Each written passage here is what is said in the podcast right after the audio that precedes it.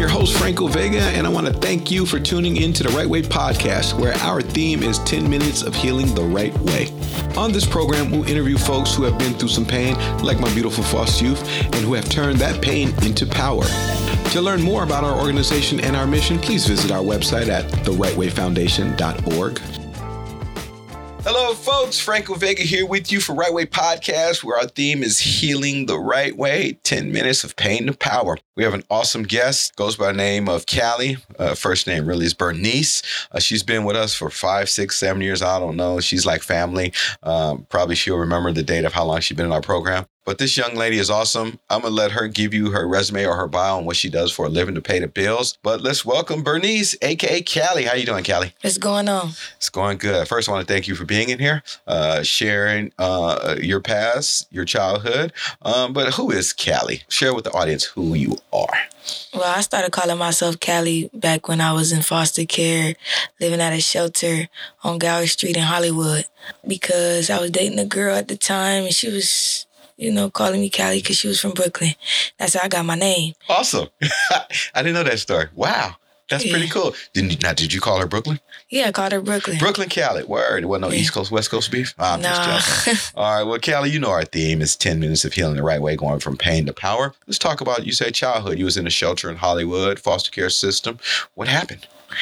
Um, basically, when I was around thirteen, fourteen, I ended up having to leave my parents, my dad, because of abuse.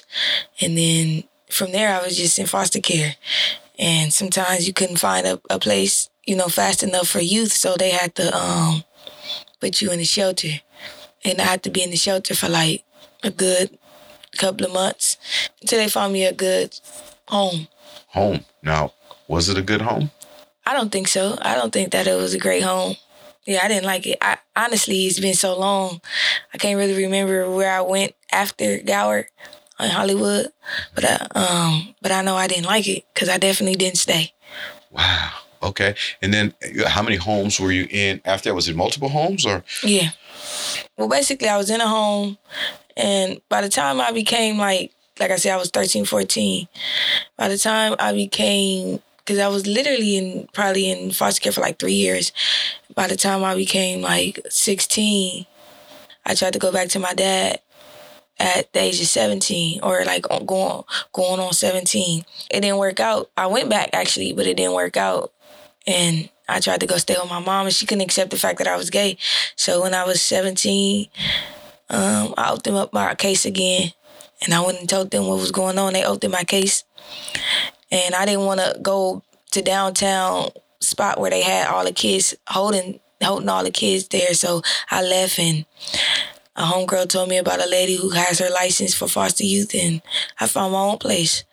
And I was staying on Vermont and sixtieth until I became eighteen in foster care. Wow. So your mom, sadly, threw you to the side due to your sexuality. Yeah. Well, yeah, she couldn't take that or she didn't understand that and still can't to this day. I, I hate that. That's a dumb question, but, you know, how how was that not being accepted by your own biological mom? Well, when I was younger, it didn't really bother me, but as I became an adult, it bothered me a lot. Um, in fact, I, I've dealt with questioning my own sanity and sexuality because of it.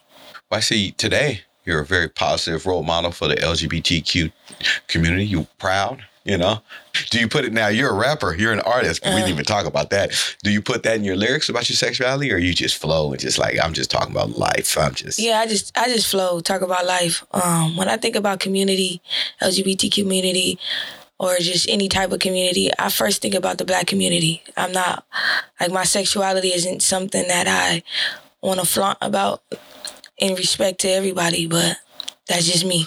I got you. I hear you. And we've talked about this just for the audience. We've talked about your sexuality and uh, uh, Blackness. And, you know, I love the way you you you you identify as Black first, yeah. and then L G B T Q T. Because yeah. some people identify or use as L G B T Q T. I'm like, no, that's they're Black first, you know, or yeah, they're brown first. Yeah, like if I was to get pulled over, they're going to say a Black woman. You yeah, know what I'm correct, saying? They're correct. Not going to say, oh, an L G B T Q community woman. Yeah, correct. They're not going to do that.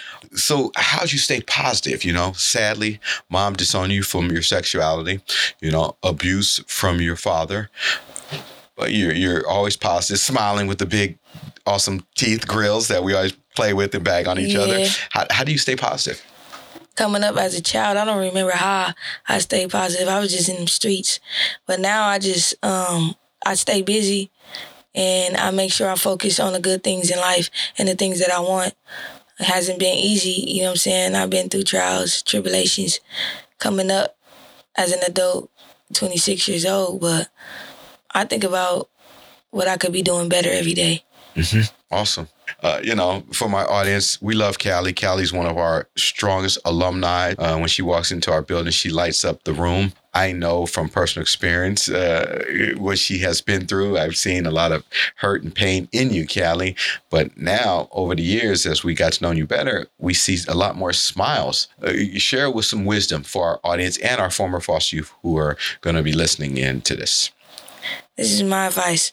You'll never be younger than you were yesterday. So treat your time preciously. You know, we have this instinct in life where we know what we're doing is wrong. Whenever you have that instinct, you should pay attention to your first mind.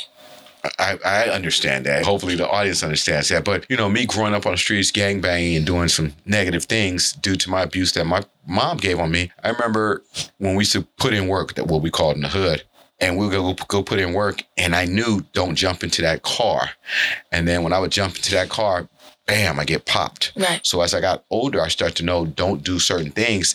And next thing you know, it was some it was signals in life, and the universe was telling me, God was telling me, don't do it. Yeah, sometimes don't, people don't pay attention to that first mind. And that's what I'm saying. Pay attention to your first mind. Pay attention to the things that you know you should be not doing. Okay. And not do it. Awesome. Well, now we got you into a program called Operation Guide. And this program for our, our listeners is where our foster youth, emancipated foster youth like Cali, is going to give back to our high school foster youth. We're going to be a mentor. And, you know, in the last ten years, we've never asked anything from you guys. We just like, love to provide and show you the way. What do you want to get out of this mentoring program, mentorship program?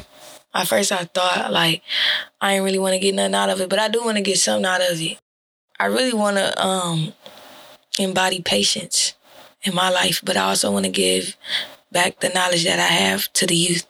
But I really want to know the world of patience and, you know, um, preserving thyself. You know what I'm saying? Okay.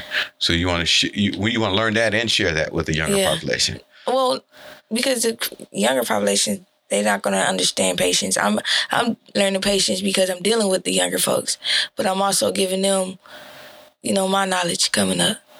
Awesome. And you currently work at a group home. Yeah. How's that experience? It's it's, trig- it can be triggering. It can be triggering. Oh, yeah. Awesome. I awesome. think, man.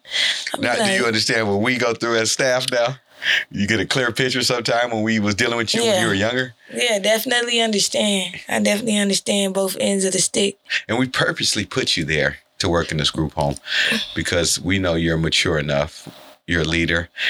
And then we also want to give you a little taste, and not a negative, a little taste of what we go through. And you work for an awesome group home, Lori Dangerfield. Dangerfield, I've known since about nineteen ninety-five, one of the best group homes in South Central. And we don't have that many of, I promise you. We don't have that many of many group, good group homes. We have a lot of group homes since we're the largest foster care system in the nation, but many positive group homes. And that's a strong Black lady, Lori, who really cares. Do you sense that too when you work for Lori? Because you work for Lori. Yes, Lori is very great with me, and she's very um, understanding of, I love the fact that she's understanding of my life out of that job. Awesome. Well, I want to thank Cali for blessing us. You know, we've been having some awesome alumni, uh, and I don't want to choke up, and you know, uh, but we're very thankful for you, Cali. Yeah. And we, we love, I love personally to see your growth, where you come from, from the first day you enrolled in our program, being mad at me and talking smack, yeah, uh, to now where you're at right now. So thank you. Uh, God bless. And thank you once again for just blessing us. Any final words you want to say for the audience? Yeah, I just want to say shout out to the RightWay Foundation. Shout out to Franco and Andrea, Marcella, and so many more. Um, I just appreciate you guys and helping me with my, with my growth. Well, thank you. Mm-hmm. God bless. Have All a great day.